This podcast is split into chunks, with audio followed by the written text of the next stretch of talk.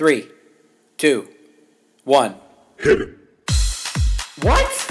Reversal of fortune. That's why I tell my friends everything happens for a Seriously, reason. you had one I, job. just, I, I can't with some of these people. Christ. Put Mom, down your goddamn cell phone. I don't think phone. my dad even knows how to use a computer. Ah, Would you rather? All right, trust me. Take No, my but advice. seriously, that legit happened. Hello, namaste, shalom, and welcome to Nervous Habits episode 2. I'm your host, Ricky Rosen, and essentially this is a podcast about, well, just about everything, uh, ranging from pop culture to philosophy to nutrition to dating and back again.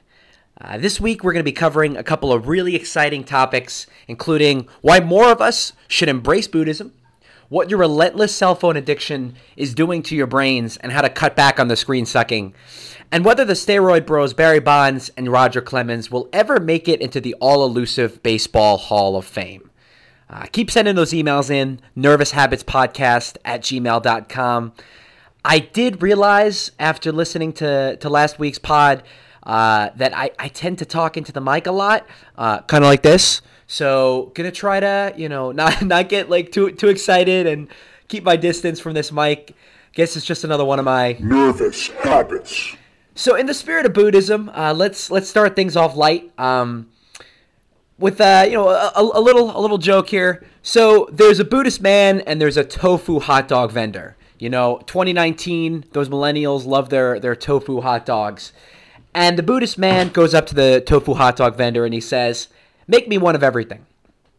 You know, then after getting his tofu hot dog, uh, the Buddhist guy hands the vendor a twenty dollar bill, and you know these these tofu hot dogs are pretty expensive, but they're not twenty bucks.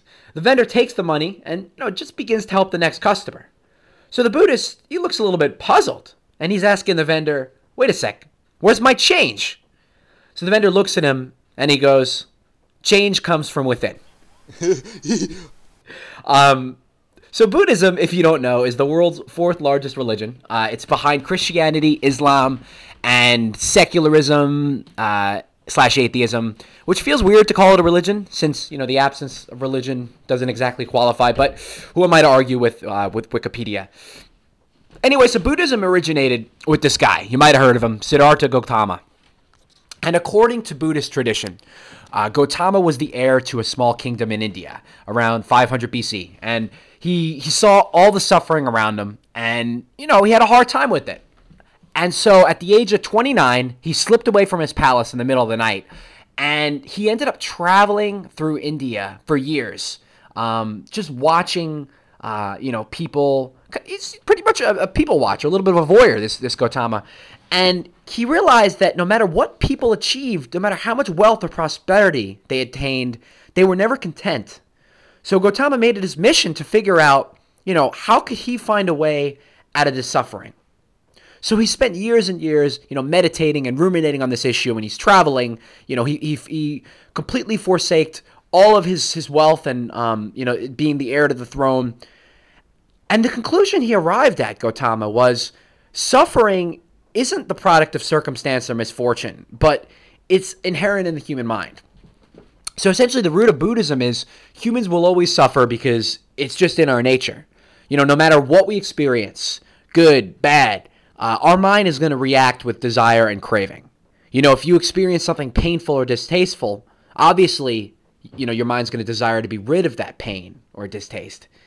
But conversely, if you experience something pleasant, you know, you're going to desire that the pleasant, uh, that the uh, the pleasure remains, right? We all know those people who, you know, they they get a raise at work, or um, you know, they they were looking for a relationship and they finally meet the the guy or girl of their dreams, and yet, you know, they they're still looking for that that next thing, whether that be even more money or you know someone even more attractive or, or you know someone who can check even more boxes.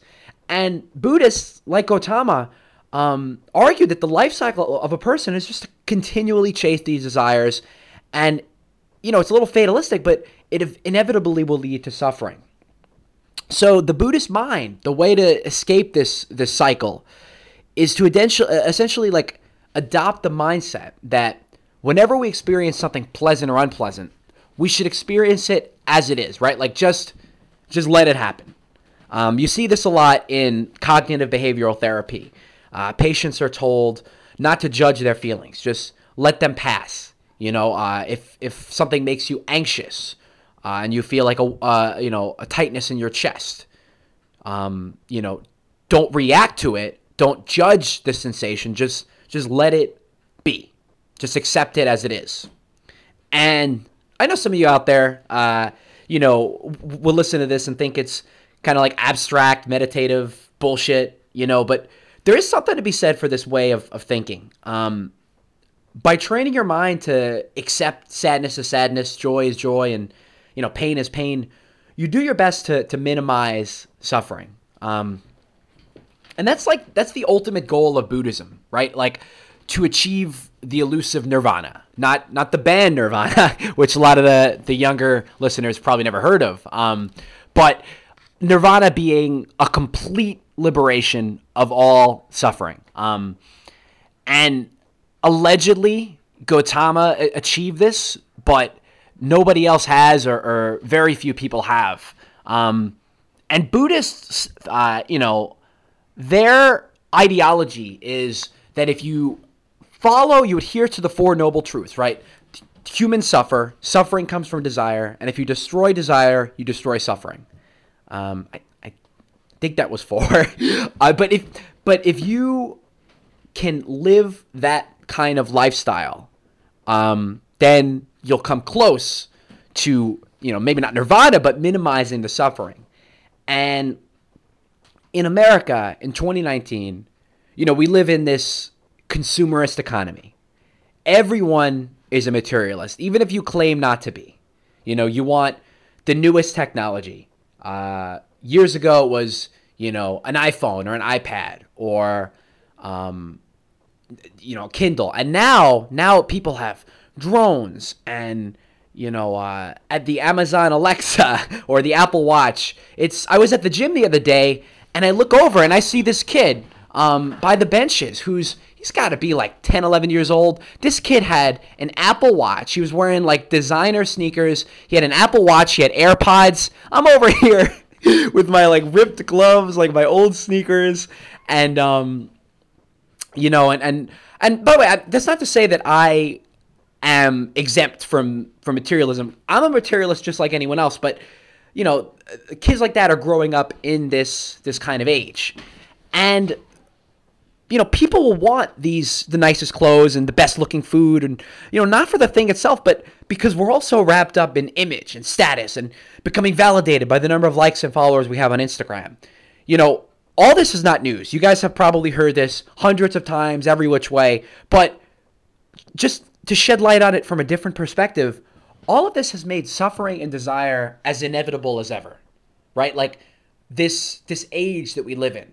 Um, it reminds me one of my favorite books and i'm going to be talking a lot about books i don't if you're listening out there you got to make a tally of whether or not i make more book references or movie references on this pod but reminds me of one of my favorite books is uh, the subtle art of not giving a fuck by mark manson um, excellent excellent excellent book. Excellent book. Uh, it's kind of like um, it's a self improvement lifestyle book, much like How to Win Friends and Influence People, but it's it's more modern uh, and it's more applicable for you know the the social media generation, the uh, the Insta thoughts, or I, I don't know what you know we we got to figure out like a, a name for for the Instagram generation, but in the book, Manson talks a lot about everything we're saying with desire and suffering and and how culture has uh, created conditions conducive for these things to be perpetuated.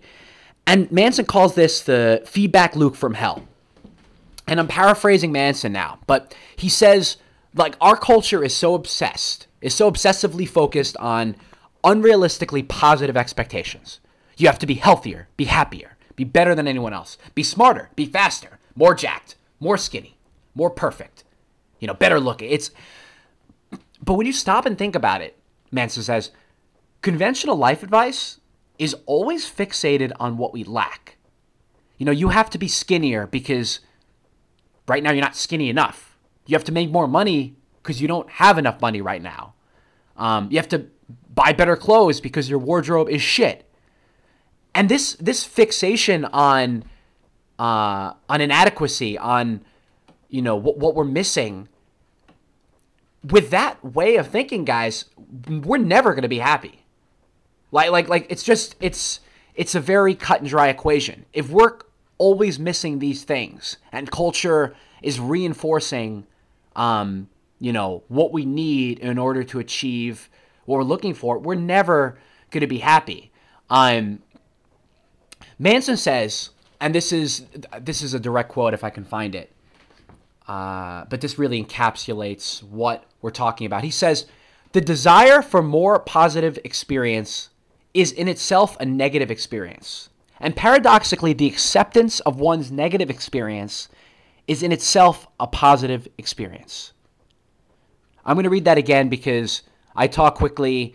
It's, it's a confusing line, but the desire for more positive experience is in itself a negative experience.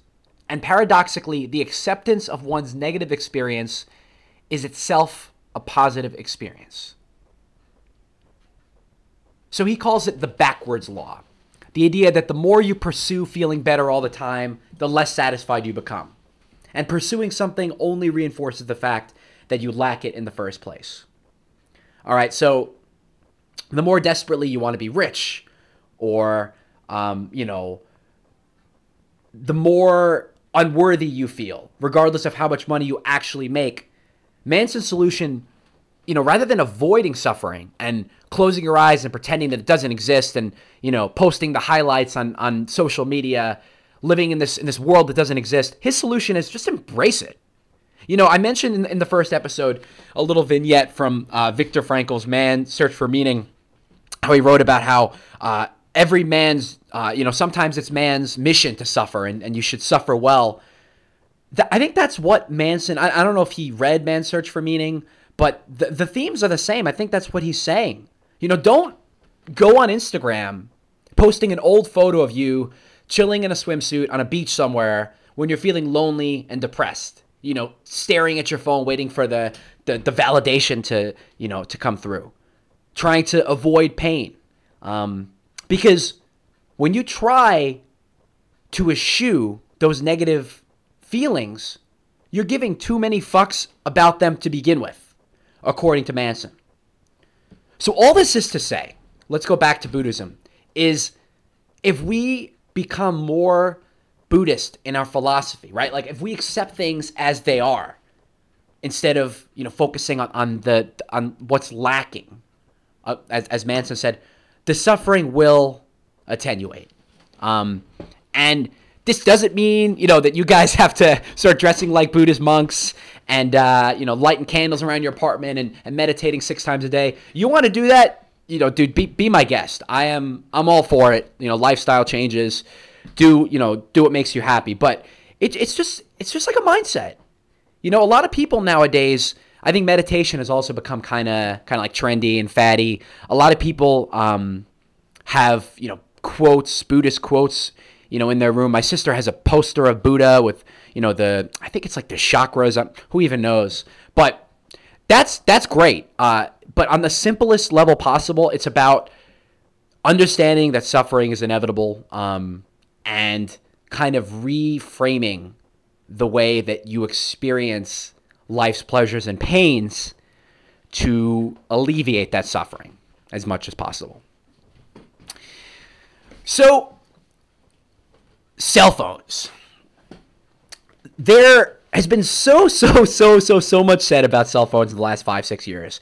I feel like I, I you know, I don't want to, I don't want to just rehash um, everything you guys have heard. I, I, I want to, you know, I want this to be entertaining and, and informative and, but at its at its core, cell phone has changed not not just how we communicate and how we think and all that jazz, but I think the single biggest impact that cell phones have had on our minds is we no longer need to or want to feel boredom. Okay. So I'm 26 and my sisters are close in age to me. So we grew up in the 90s before cell phones were around. Um, literally, as children, listen to some of the stuff we did. We did, we drew in coloring books. We played pickup sticks and go fish. we played hand games like uh, Concentration 64 or Bubblegum, Bubblegum in a Dish. And when we ran out of games to play, we would just make stuff up, right? We would, I would take stuffed animals out of my little sister's room, assign them careers and personalities, and act out parties and reunions for them. Like, like this is, I mean, it, like, can you imagine a kid today doing that? One time, we, you know, we had absolutely nothing planned for an entire day. So the three of us made a list, like a little book on loose leaf paper, of all of the first names in the entire world, like a maybe like a primitive, primitive Sporcle.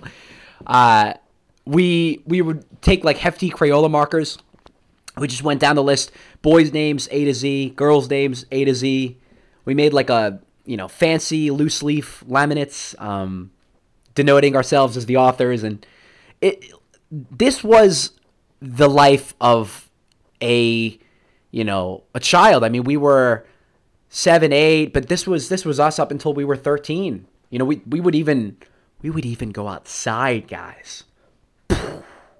That's I mean, that's life changing we we would literally walk around the top of the stones surrounding the rock garden in our backyard pretending the grass was lava you know our, our minds were constantly working um, creating new scenarios and and you know using that imagination. And why am I sharing this with you? Because I, I, I want to draw a, a, contrast between children in 2002 or, you know, whatever that was, 2000, the 90s, and children in 2019 where they're empowered to choose how they want to spend their time, right? Like they, they don't have to sit around being bored, you know, playing in rock gardens and with their sister stuffed animals. Um, they can post pictures on Instagram or Snapchat. They can make up hand games with you know their siblings or send friends gifs on Facebook Messenger and you know what do you think they're to choose? I was reading um I'm trying to remember what what book this was. This this might have been Bored and Brilliant, uh, which which I'll get to a little bit later, but there was a summer camp where essentially they they would let the kids use their cell phones during the day, but what they noticed was um, what they noticed was if the kids had their cell phones, they weren't really socializing. You know, they were just sitting isolated individually on their phones.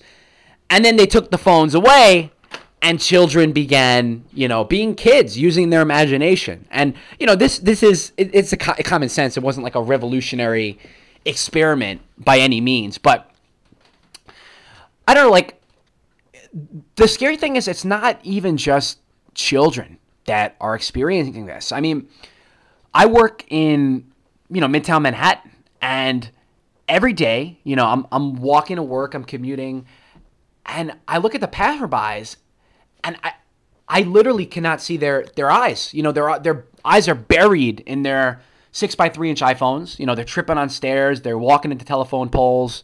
You know, there are people literally, you know, walking into traffic because they're, you know, they're looking at their at their phones and you know the the collective headspace in America in my opinion it's ruled by one particular fear and you know it's not the fear of death or abandonment the fear of being alone I think it's the fear of being bored um and the the DSM, the Diagnostic Statistical Manual of Mental Disorders, it's like the gold standard for modern day psychosis it doesn't really have a classification for for either the fear of being bored or the fear of or rather uh, cell phone addiction in general. I mean, I think fa- uh,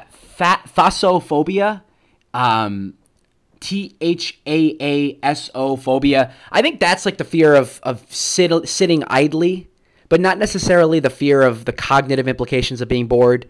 Um, there's something called nomophobia, no mobile phone phobia. That's not in the DSM right now. It could be in the next year or two. But right now here's here's the situation so you can like kind of kind of understand the seriousness. 75% of people in 2019, I, I'm sorry, this was 2018, keep their smartphones five feet or less away at all times, right? And they they report feeling extreme nervousness, anxiety, and even panic when they lack constant access to their phones. Um, and according to to Apple, excuse me, smartphone users are checking their phones around 80 times a day on average. Now, I, I, kind of want you to like just ponder that for a moment. It's it's a cell phone is is like a it's an object. It's a small little electrical box, and at any moment in the day, you always know where your cell phone is.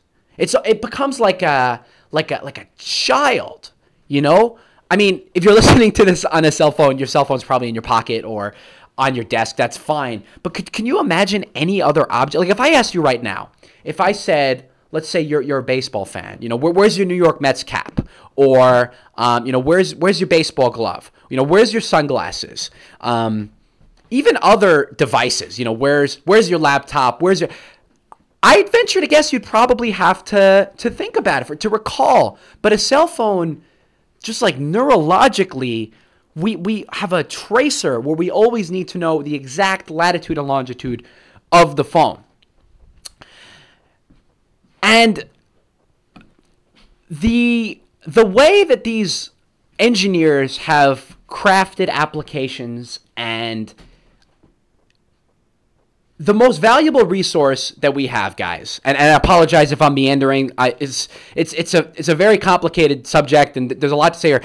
The most powerful thing that we have, the most powerful currency, isn't money. Time is is absolutely up there. It's attention, right? Like wh- at any given moment, what are we paying attention to? Are you paying attention to what's on the television, what's on the radio? You know, my voice. Um, you know, what's happening outside your your office window, and these software engineers that are creating applications, um, you know, Instagram and Facebook and, and Twitter and what have you, they are profiting off of our attention. Because the more we look at these apps, the more advertising revenue they receive from um, third party corporations. Okay, so it is in their best interest, and people in Facebook have come out publicly and said it is in their best to perpetuate this addiction, to make it so that we are never bored and we are always staring at our cell phones. Okay, go for a ride in, in an elevator in any any elevator in the world today. It's 10 to 15 seconds. Okay, depending on you know, I worked I worked at City Hall, so those those were like 45 seconds. But every person you see in the elevator, guys, will reach into his or her pocket, extract their phones, and hurriedly stroke their screens with their pointer fi- fingers for a moment or two before depositing the device back into their pockets. You know, there's there's nothing that nothing like life threatening, you know, that, that that can't wait until they get off the elevator. You know what I'm saying? It's not like but it's this craving that we have for for stimulation, for new information. Um and as I said, you know, these companies do not have our best interest at heart. You know, Steve Jobs. This is this has been this has been said very publicly. Steve Jobs wouldn't let his own children use these devices um, because he he knew firsthand how dangerous they were. Um, so, and and by the way, by the way, there has been pushback against this. Um, you know, you see if you have the new iOS, I think it's like 11 or 12 I, guys I, I lost count. I don't i don't know what number they're up to but if you look at like the new ios they have this feature under settings called screen time where it shows you how much time you've spent um, you know looking at your phone or, or ha- you know having your phone active. And it also shows you how many pickups a day which is how many times you've unlocked your phone and it's startling i asked my buddy at work i said how you know just check this his was six hours Six hours, guys. You know, you're up from, I don't know, uh, 8 a.m. to, to 12 a.m. That's what, 16 hours? Six of those hours you're staring at a little screen.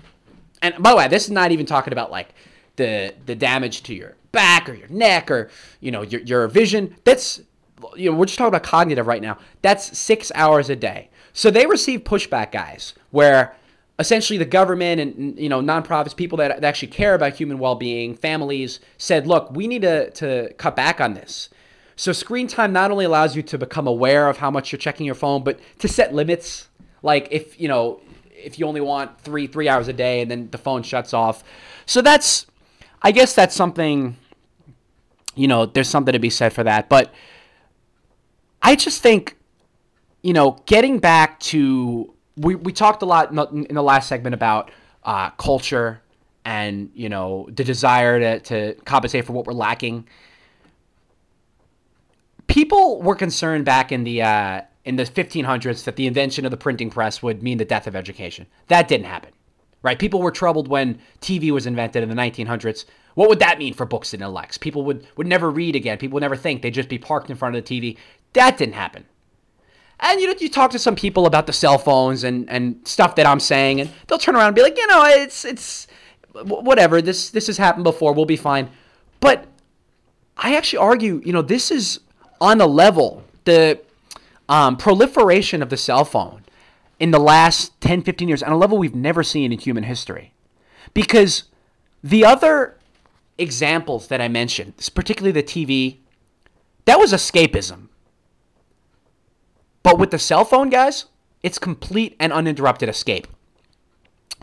As I said, it used to be like 80 to 90% of our days would be spent like living in the real world, punctuated by short periods of virtual interfacing with instant messaging or online research or other activity done on a computer. Right? Like you spend an hour back in the AOL days on uh my, my sister would do like Neopets, like Habbo Hotel, whatever. Um but now the reverse is happening, guys. Our days, our very lives, are spent almost exclusively on the web or the cloud. And the real world now is the punctuation. So, like, instead of 80 to 90% of the day in the real world and 10 to 20% on the computers, it's 80 to 90% screen sucking in front of a, a phone or a computer, and then 10 to 20% in the real world. And it's it's particularly troubling for children you guys. You know, we grew up learning penmanship and, and writing everything. And these kids are growing up and, and they're texting.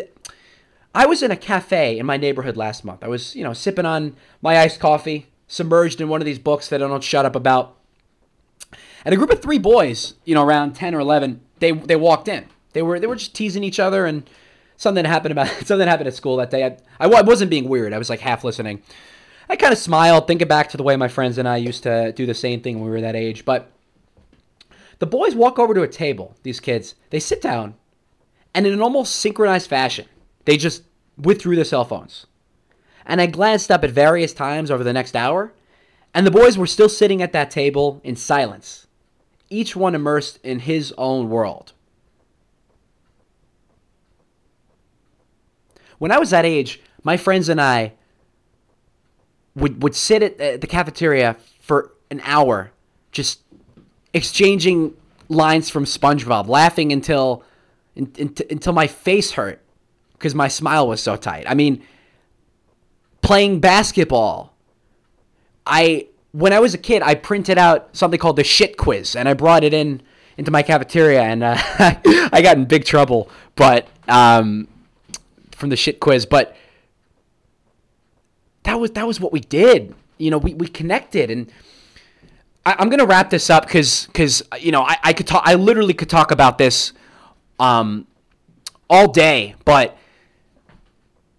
I, I'm just I'm concerned about the ways that people not only how their brains will develop from their inability to reflect and you know have their minds be idle, but also like socially. If you speak to children now, I, feel like, and this is very hard to measure quantitatively through any sort of like empirical research, but I'm, I feel like kids are more awkward today, where they can't they can't conduct improvised conversation. It's very much like they you know can can create a text message that's very calculated, but they can't they can't quite carry a conversation. It can't be witty and sharp. You know, everyone's a comedian now with Twitter and Instagram and memes but it's it's different, and I fear that cell phones are to blame. So, just just really quick, that's the problem. People are terrified of being bored.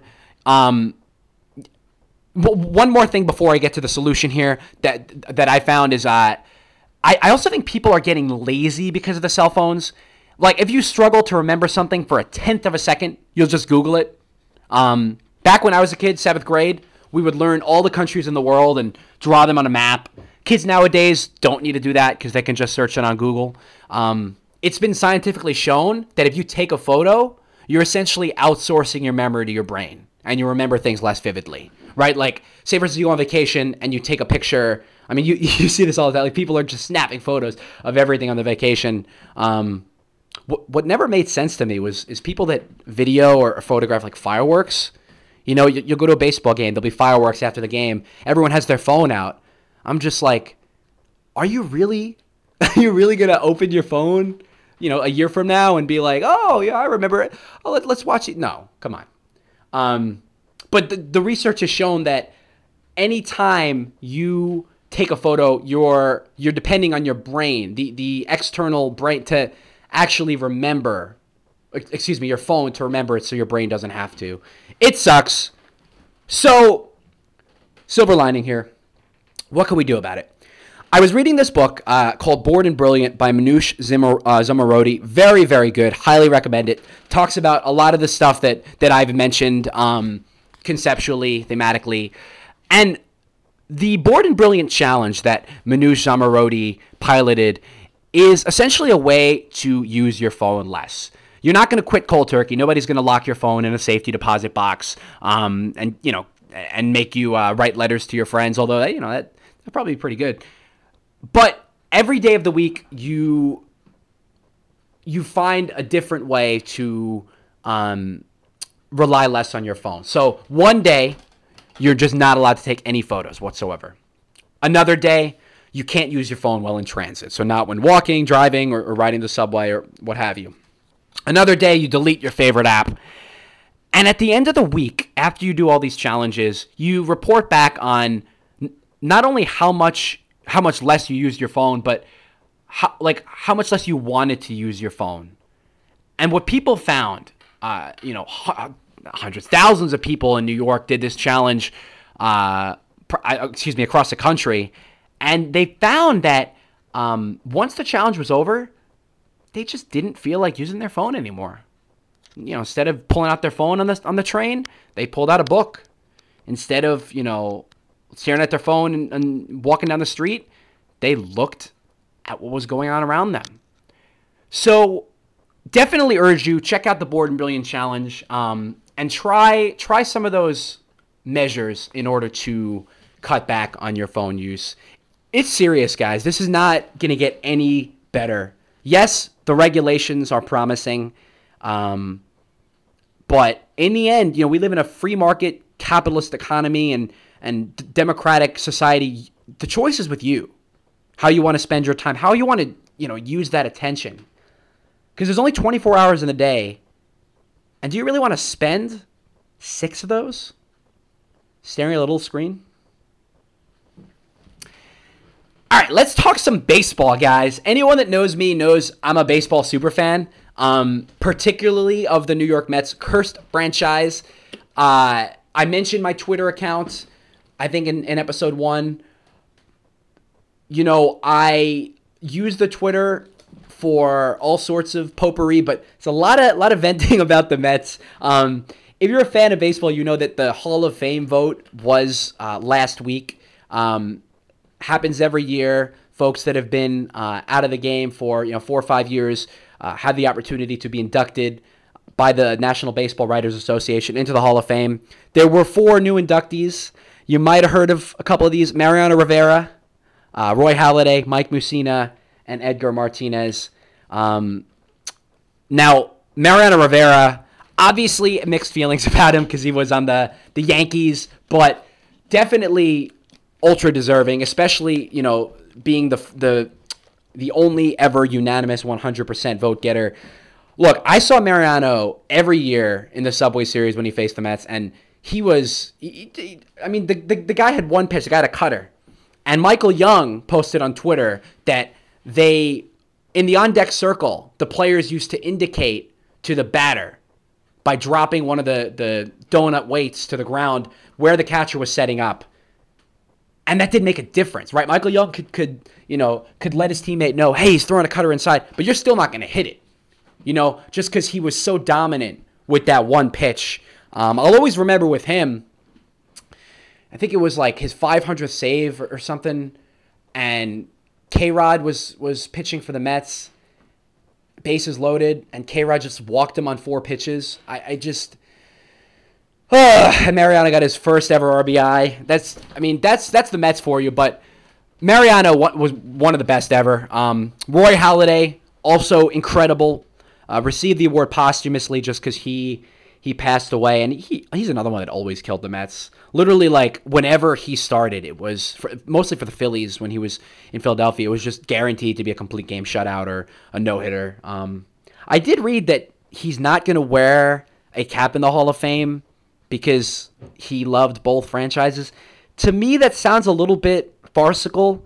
He played with the Blue Jays, what, like 15 years, 10, you know, 12, 15 years, whatever it is. He played with the Phillies for four seasons. Come on. I, I know that, you know, he he pitched in, in the playoffs and all that, but come on. Like, he, he should be a Blue Jay. Um, I do want to discuss Clemens and Bonds because these guys are, you know, this is the most controversial element of the Hall of Fame. You know, these are on paper two of the best baseball players who ever lived. You know, but they're not members of the Hall of Fame. Uh, they haven't been for the last some odd years, and this year they've received like 59% each, um, well short of the 75% they need to be on the Hall of Fame. And barring, there's an, they got another three years on the ballot, guys. Barring a huge increase in the next three years, they're going to fall short.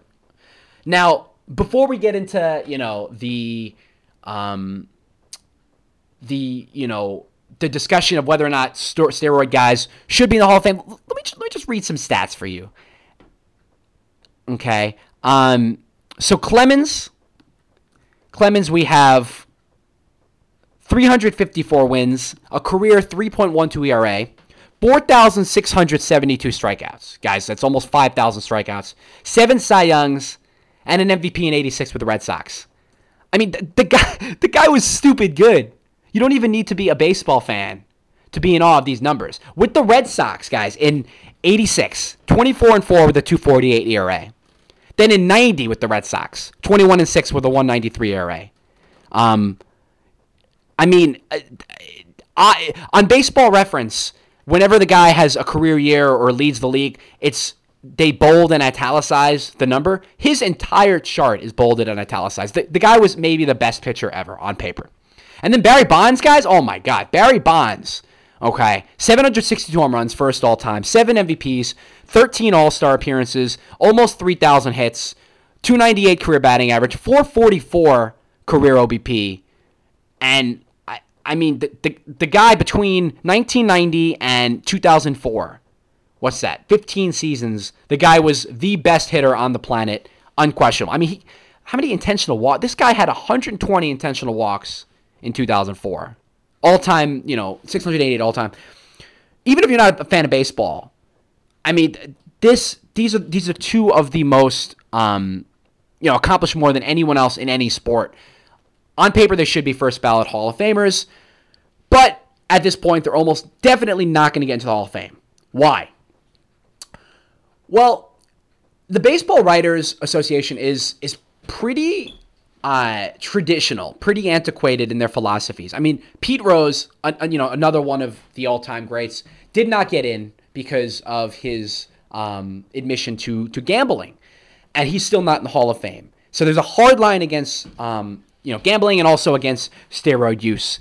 Uh, and if you read the quotes from some of these guys, you know, some of these writers, they're saying that look, you know, these guys used an illegal substance, so their numbers should you know should not be treated as equivalent to the numbers of you know a guy like like Babe Ruth or um, you know Greg Maddux or uh, Joe DiMaggio, guys that that were clean that didn't use these numbers. But keep in mind, both of these players would have likely been Hall of Famers before they did steroids, right? It's not as if, and I'm not I'm not defending them by any means, um, but it's not as if uh, the steroids took them from a guy like uh, you know Kevin Kevin Plawecki, former backup catcher of the Mets, or Ruben Tat, uh, you know, an, an everyman utility guy to the best player in the world. Their numbers before they did these steroids. I mean, look, you don't know exactly when, like what seasons, but the beginning of, the, of uh, Bonds' career, for example, you know, he was still putting up 33 homers and 114 RBIs. For Clemens, you know, the beginning of his career, he's still, you know, 20 win seasons. Um, ERA around two five. So had they not used steroids, they likely would have been Hall of Famers anyway. So, right now, the baseball uh, writers have this hard line, guys. It, it doesn't look like they're going to get in. Um, you know, maybe the committee will vote in 10, 15 years or so and give them some sort of honorary induction or, or something after the fact. Um, if I were in charge, and I know that I think there's a generational divide on this, I think a lot of the older folk are more conservative, like strict interpretation of this, and you know, folks my age who grew up in you know the the Derek Jeter, Mike Piazza era, I think pe- uh, we're a little more open minded. But what I would do is I would put put them in the Hall of Fame, um, but include some sort of special wing or some asterisk or a designation that their careers were affected in some way by their use of performance enhancing drugs. Yeah, they cheated. It's it was absolutely not fair. Um, gave them an enormous competitive advantage, and everyone and their mother knows that both of them did it. Um, it it's just it's irrefutable. But you can't clean the history of the game, you know, and and purge steroids from the history any more than you can, you know, cleanse the history of America to not have included slavery or racism. It happened, um, you know, and and players like McGwire and Sosa and Palmeiro and Bonds put up absolutely earth-shattering numbers that will probably never be, um, you know, broken. Especially given how how di- how uh, you know powerful the uh, the pitching is nowadays. They'll probably never be broken. But but it, you know, it happened, and I think you need to you know get, put these guys in um, and find some way to to notate and designate that they they use steroids. But I mean, the numbers it just doesn't. I think it does a disservice to the game of baseball when you have guys who you know you go on on Baseball Reference and and you know you look at the, the numbers and then you have kids asking their parents, wait a second, you know Barry Bonds, who's the all-time home run leader? Barry Bonds. How come he's not here in Cooperstown? Which, by the way, um, if you haven't been to Cooperstown, you absolutely should go. Uh, even if you're not like a, a big fan of baseball, I I went with my buddies a year or two ago, and literally, you know, you go to you go to a museum and like you want to just stare at something and move along and move along. I was I I, I wouldn't move. I was just like like a little um like a snail moving from like one exhibit to the next one. I wanted to make sure that I got to see everything. Um, beautiful exhibits. Uh, great, you know, for fans of the game. There's there's a, a lot of rich history there and um, great photo ops as well. So check it out. Um, but anyway, that that's my take on it. I would absolutely put uh, Bonds and Clemens in um, just with that with that designation. But congrats to Mariano um, Halladay. I didn't really talk about Mussina or Edgar, uh, but both of them were deserving. Uh, I had a, I had a little argument with, with, with my roommate about uh, whether or not Mussina should get in, given that his numbers were a little less, uh, you know, stellar than um, a lot of the. You know, he's no Pedro, he's he's no uh, Glavine Smoltz or, or Maddux, but you know, he did pitch in the in the steroid era. Um, he was around for a long time with the Orioles and the Yankees, um, and you know, he never he never won a Cy Young. He very rarely uh, led the league in you know in in pitching categories, but he was durable and he did it for a long time. So kudos to him and to Edgar, uh, the DH as well. So that you know that about sums it up. I know we covered a ton of ground today, um, but takeaways definitely uh, you know try to adopt the Buddhist um, philosophy in order to attenuate that suffering. Uh, make sure that you embrace being bored. Um, you know, try to resist that that uh, that urge to pick up your cell phone. Um, you know, whenever you feel that that idling mind creeping in. And of course, uh, shout out to the Baseball Hall of Fame. Um, excited to see uh, what comes next there.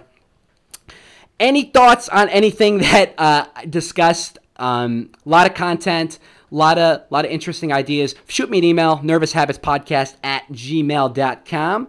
That's nervoushabitspodcast at gmail.com. Next week, we're going to be covering Um, a couple of different topics I'm excited about. Um, first, foray into the dating world. We're going to talk about dating in a big city. Why is it so difficult, and how are dating apps making it worse for singles? Um, the Patriots are in the Super Bowl again. Will they ever go away? And is Tom Brady now one of the greatest, if not the greatest, athletes ever? And finally, do you really need to do cardio at the gym if you're trying to lose weight? Um, thanks so much for joining me.